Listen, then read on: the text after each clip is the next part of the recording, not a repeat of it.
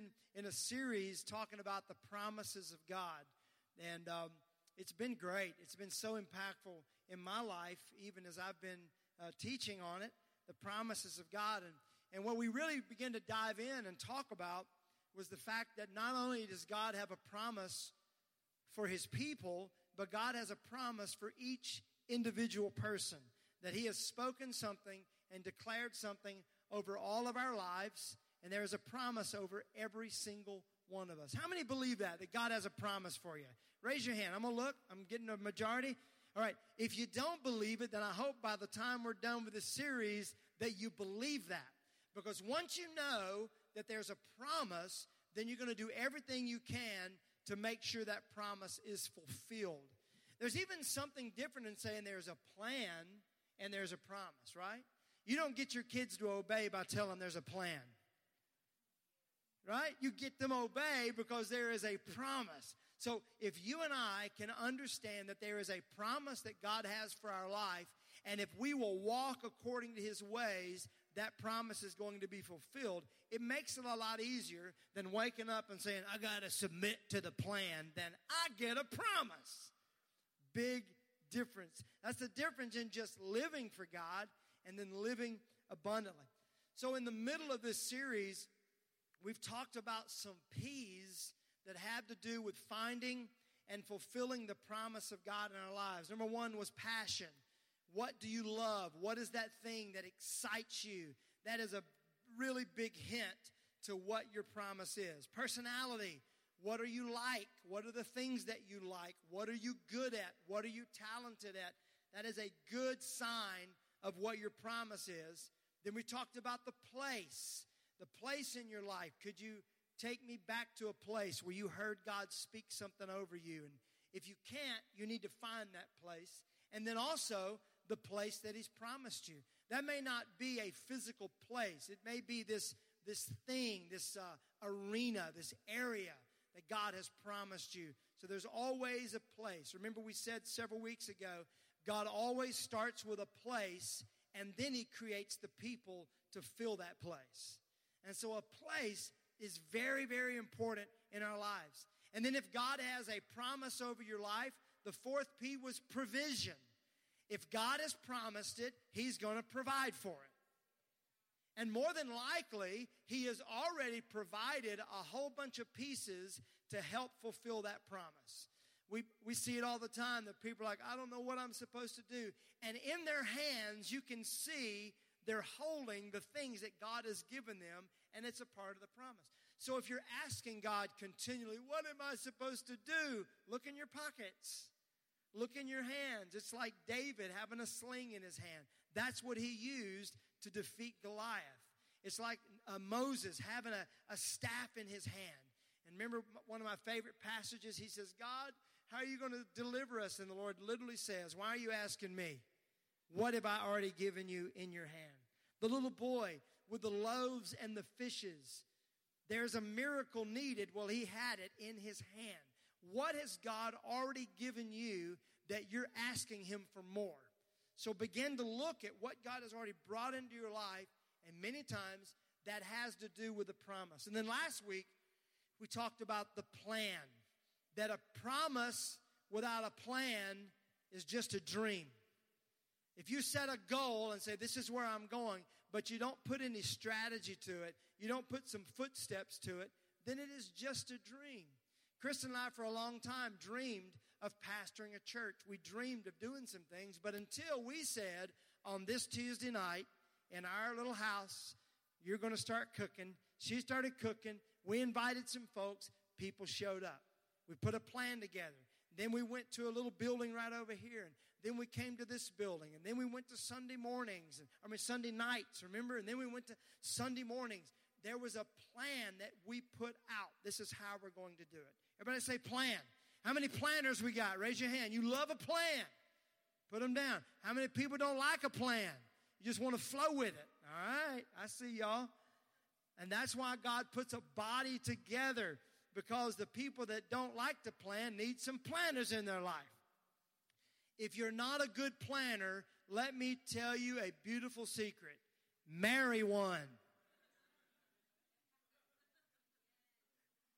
And if you've already married someone that's not a planner, stay with them. But hang out with some people that know how to put some strategy to your steps. This is something I feel like God has been able to bless me with is Kristen is such a dreamer and a creator, but she has such a great planning side as well. My mom was a dreamer and a creator, and my dad was a planner. And then we've brought people into our life, into our, our oversight team, and they're on our board that they speak to us on a weekly and a monthly basis, and they're asking me about the plan in my life. You need those people in your life. Hang out with planners not just partiers, all right? That's tweetable. If you can spell partiers with an I or a Y, I'm not sure. So have a plan, but then don't let your plan get in the way of God's plan. This is what we ended on last week. Jeremiah 29 11, which we all love to quote. For I know the plans I have for you prosper you, not to harm you, give you a hope and a future. You're going to call on me and pray to me. I'll listen to you. You'll seek me and find me. When you seek me with all your heart, there is a key word in that scripture. Everybody say it with me. I. Take a deep breath and say it really loud. Say, I. For I know the plans that I have for you. We have to take these scriptures in context as we just grab hold of them. We just talk the plans of God and I've got good things and we forget it's God's plan for me, not my plan for God's plan for me. Not God checking my plan to make sure it works out with His. It's what is God's plan and then me finding a way to line up on that. The promises of God, we said this last week, are predicated on our obedience to His plan. So God promises something for us. Why does He promise something? In the hopes that we will follow His plan to get to where we're supposed to go. And that's where a lot of folks start going, oh, that's a bunch of religious mess and whatever, all these rules and regulations. The reason God gives a promise is so you'll get into His plan. Why does He want me in His plan? Because He knows what's best for us. He knows what's best. It's, it's like Evan is driving now, and, and I, I try to release him and just let him go, but I still give him those little points, son. It's raining outside. You know that, right? Okay, Dad, I got it. You know what that means? Drive a little slower. Just pull it down. Matter of fact, when it's dry, drive a little slower. Just why am I saying that to him? Because I know what's best for him. I know because I have totaled cars before, okay? I'm the guy that did that, so I know. So God's plan are not about restricting us to live a less abundant life. It's to get us so we can live a more abundant life. See, that was one little, barely a golf clap, but that was good. I'll take it. I'll take it. The promises are predicated on our obedience. Uh, another passage of Scripture that we, we read last week was after Abraham told God, okay, I'll sacrifice my only son. And then the angel grabs his hand and says, Don't you touch that boy. In Genesis 22, verse 18 says this And through your descendants, all the nations of the earth will be blessed. Why? Because you have obeyed me. There was a promise over Abraham's life, but it only happened after he obeyed God. Obedience. Obedience. None of us really like that word, obedience. But it's a beautiful word when you understand why it's in our life because obedience is what grants us access to the promises of God. The promises of God. So the plan of God, submit to it, get into the flow of it, and watch God begin to do things in your life. Number six today, we're going to dive into the, the six P, and I'm not going to spend a lot of time on it because most of us are not going to want to hear it. The only way to stick to God's plan is patience. Wah, wah, wah. Can we get back to the prosperity stuff? Everybody say, I'm sure there was a funny something say right there, but I'm not going to even say it. Everybody, everybody say patience. When I use the word patience, close your eyes and I want you to think what is the one word? Don't say it, just the one word that comes to your mind when I say it patience. All right, you got it? All right, open your eyes. I would say the majority of you use this word waiting. Just waiting, right? And if it's not, that should have been the word you used. Because that's what we think about when we hear the word patience is waiting. And so when we see the word patience and, and the scripture, and I, I don't have it today, but the scripture talks about the fact that patience produces amazing things in our life. And one reason God brings trials into our life or allows them to happen is to help bring patience into our life because He knows what patience is going to produce. But when I say the word patience, most of us substitute the word waiting. But now let me say two more words and show you that that's not true. That patience and waiting go together. Waiting room. In a waiting room, there's only one type of patience. That's sick patience. But there's nobody there that's happy about being in the waiting room. Nobody. What are you doing the whole time you're in a waiting room? Just tapping, tweeting, Instagramming, Facebooking. You got work. You're going. You've already gone through all their magazines. You're just a nervous wreck. I want to see the hands of those of you that love hanging out in a waiting room. See that? And yet, for some reason, we take waiting and we put the word patience with it. When that is not the truth, because none of us like to wait. Nobody likes to wait. And yet, patience is the ability to wait with peace. That's what the word patience means. That I can hang out and be peaceful about it. Does that describe anybody here? No. Because we are an instant gratification, ADD generation. I want it now, and I got one app open. I need another app open. I can only see one app at a time. Come on, man. And just moving and working, and there's no downtime because none of us like to wait.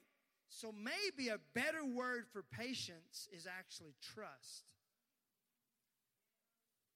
So instead of hearing the word patience and connecting it with waiting, what if we take the word patience and connect it with trust. Because the reason we get impatient is because we don't trust. Because you're sitting in the waiting room and you do not trust that that doctor is thinking about you next. Right?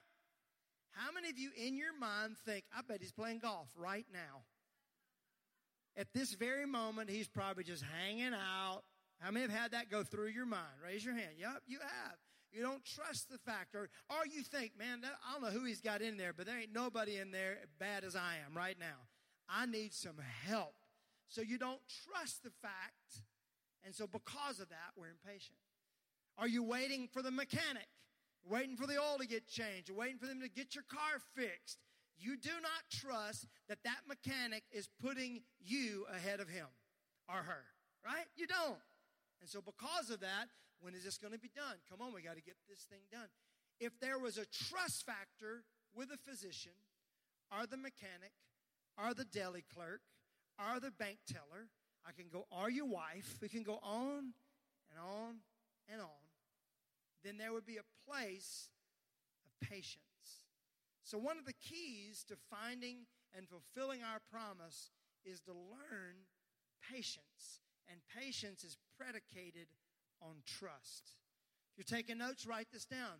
Number one, trusting that God is a good God and that He does good things for His kids. As Kristen quoted the scripture the other day, and during her prayer time, I hear her saying all the time, God, you will not withhold any good thing from your children. That if it's good for you, He wants to give it to you. And if it's not good for you, He wants to keep it from you. Like the prophet Garth Brooks said, unanswered prayers.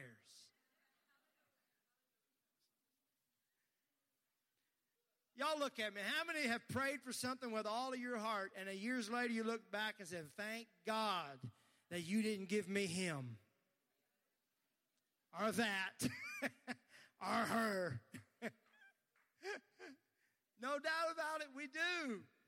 And yet we can be so impatient in that moment right now trying to figure it out. When if we can have a complete, total understanding that if it's good for me, God's going to give it to me. And if it's not good for me, God's not going to give it to me as long as I'm walking in His path. The Bible says it is the Father's good pleasure to give the kingdom to His children when they ask for it. I don't know about you, but I was kind of raised thinking God withheld things from me. Like, I'm going to keep the good stuff over here.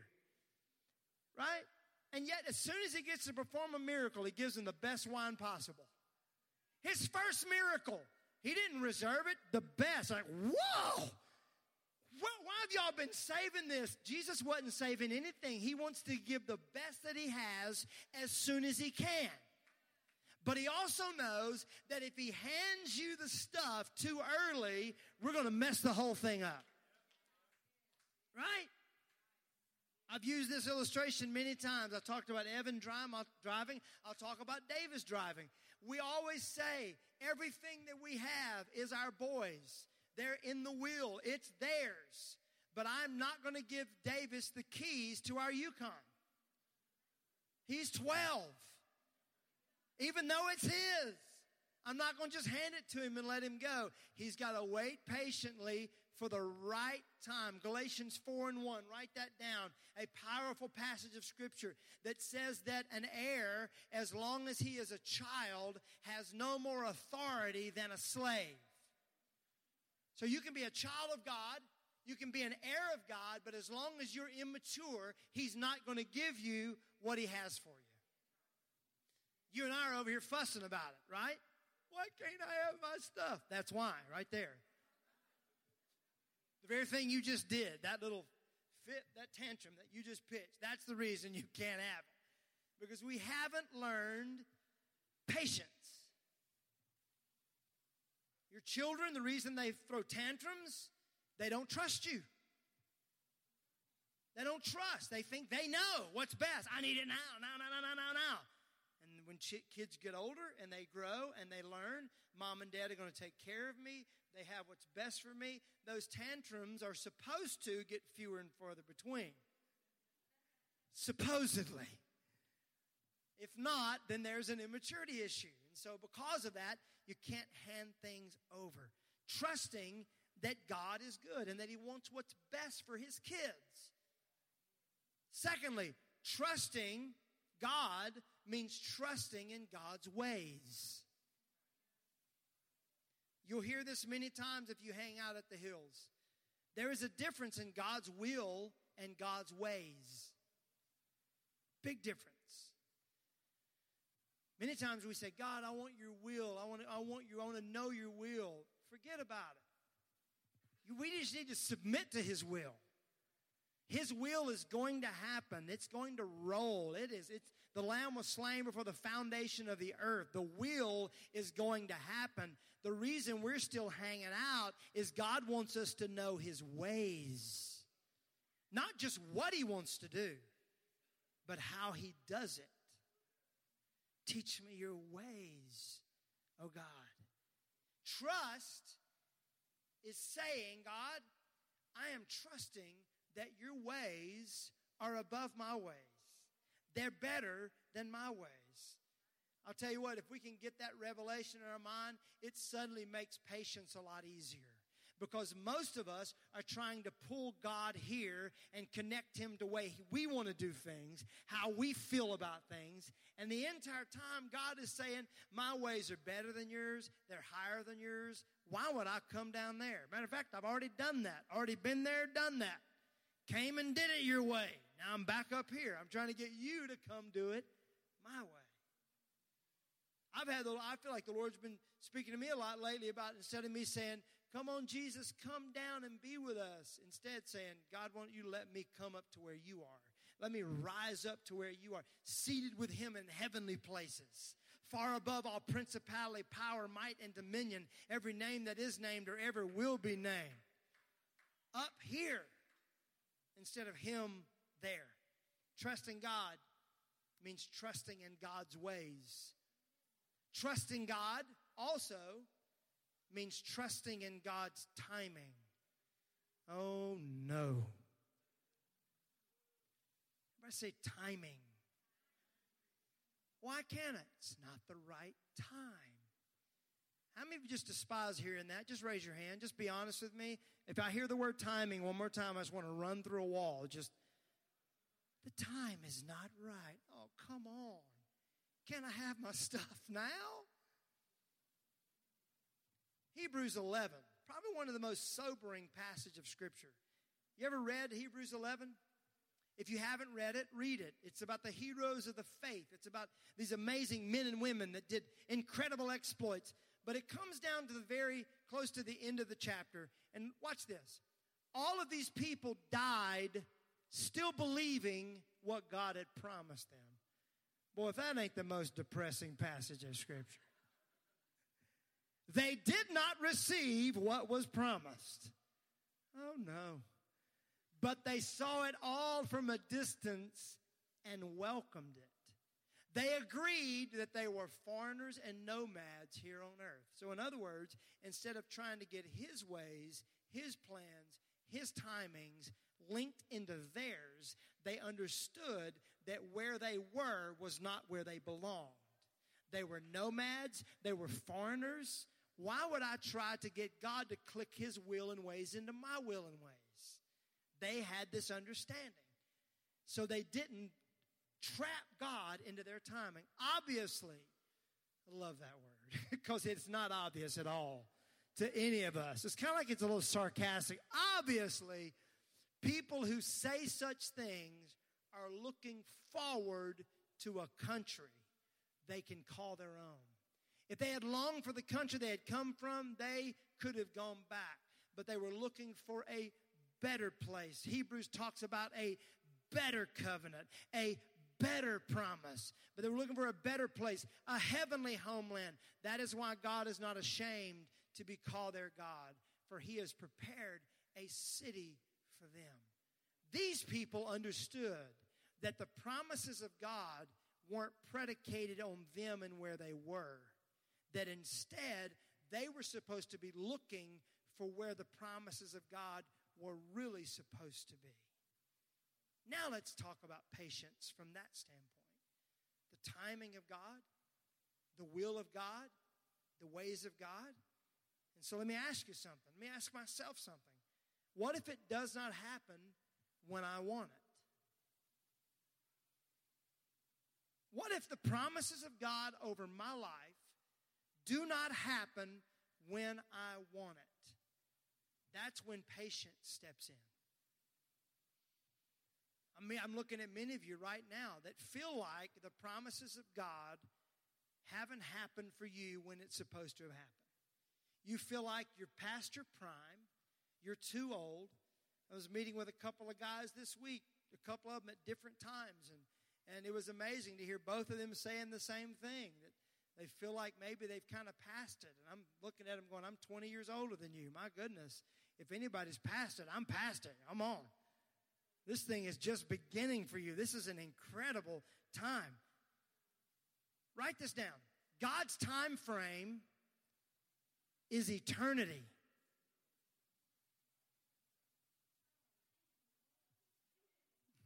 God's time frame is eternity. So, in other words, God's timing is based on no time. Eternity is not a long time, eternity is the absence of time. So, you know, when you try to think about eternity, you think about, oh God, it's going to be that long and that long, and it's going, oh, it just gives you this just shivers, you know? You know what I'm talking about?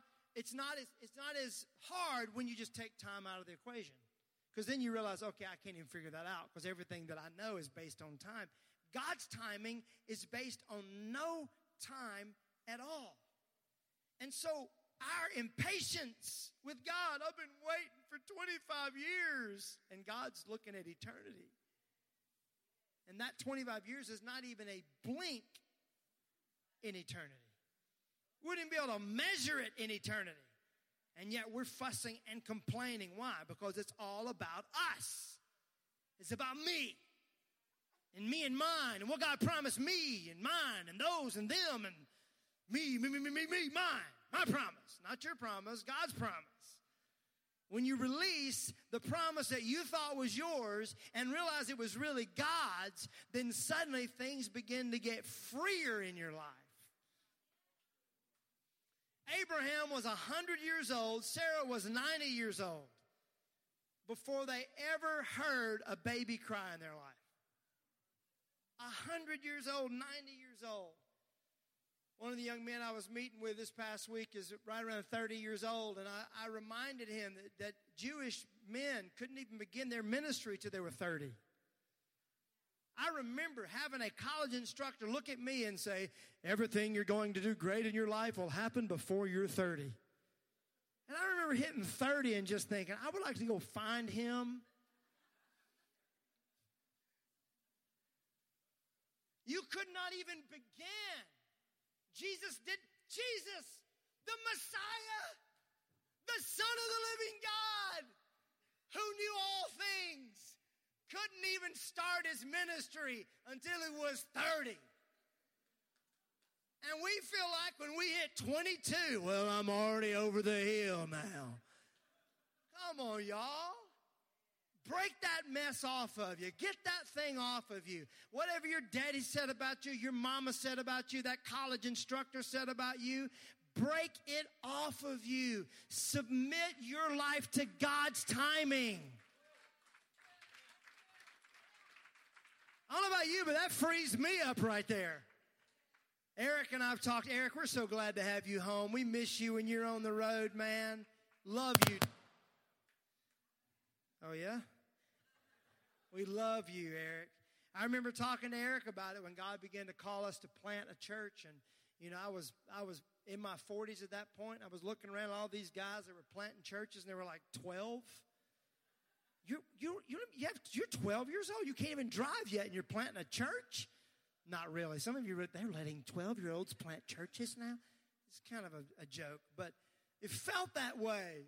And so you, you, you just got to lay that stuff down. I believe with all of my heart that some of you have not even tapped into your prime yet. Okay, I'll take that if y'all don't want it. Lord, everything that was meant for them, I'll receive it. Those number one songs, those raises, I'll take all that right here bring it on. What if it does not happen when you want it? What if it does not happen how you want it? Do we predicate it on good for me or good for God?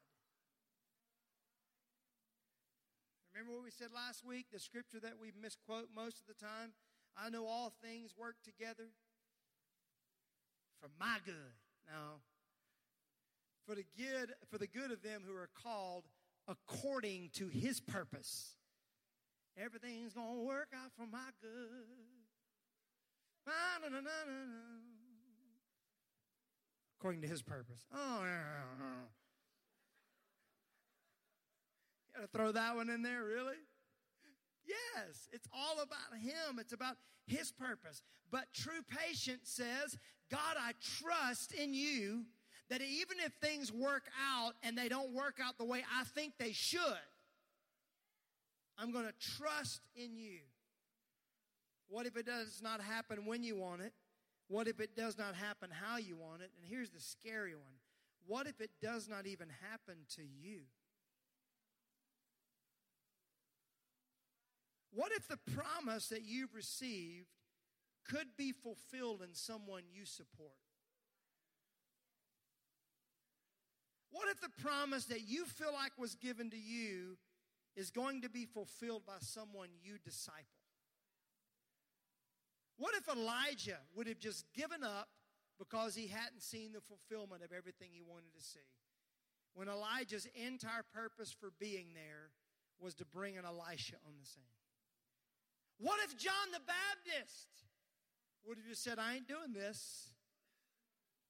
When the promise that God gave John the Baptist was there to be fulfilled by the Messiah. Acts 2:38 Peter said to them repent let every one of you be baptized in the name of the Lord Jesus Christ for the remission of your sins, and you shall receive the gift of the Holy Spirit. For the promise is to you, to your children, and to all who are far off, as many as the Lord our God shall call. Everybody, look at me. The promises of God are never just for one generation. I am the God of Abraham, Isaac, and Jacob. Many times the promises that you feel like are yours are in reality your children's and your grandchildren's. And I'm looking at folks that are frustrated and angry and bitter and upset because you haven't fulfilled what you feel like God has in your life and you're holding in your hands the fulfillment of the promise in your life.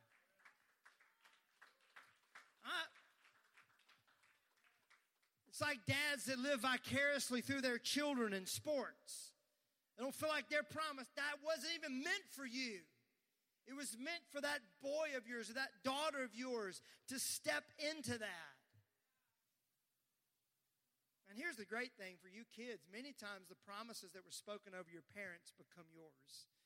So that's why Kristen and I are so careful to try to steward and to make sure that the foundation is right because I know that Evan and Davis are going to step into what God has placed in our life. This is why we have to be so careful, men and women and parents, what we're allowing to come into our homes and what we're allowing to be a part of our homes because that is a part of that baby's heritage and their inheritance and their promise. The promise is unto you and to your children. I'm okay with that, but then what about the many that are far off? What about the ones that I don't even know yet? What about the ones I don't even like? The ones that I disagree with? The ones that I want to go to war with? What happens when God starts calling them in and the heathens come in and the unbelievers come in? What happens then? What happens when God takes the promise I thought was mine and gives it to them? What happens when I thought I was the one that was going to reach the millions? If I was the one that was going to stand on the stage and yet God pulls this guy out of some place that doesn't know anything, but somehow becomes a part of my life and I pour into him and then he goes and does all of these things. What happens then? Do I battle with an elder brother spirit? Do I get jealous? Do I get angry? Or do I thank God that his promises are being fulfilled no matter what?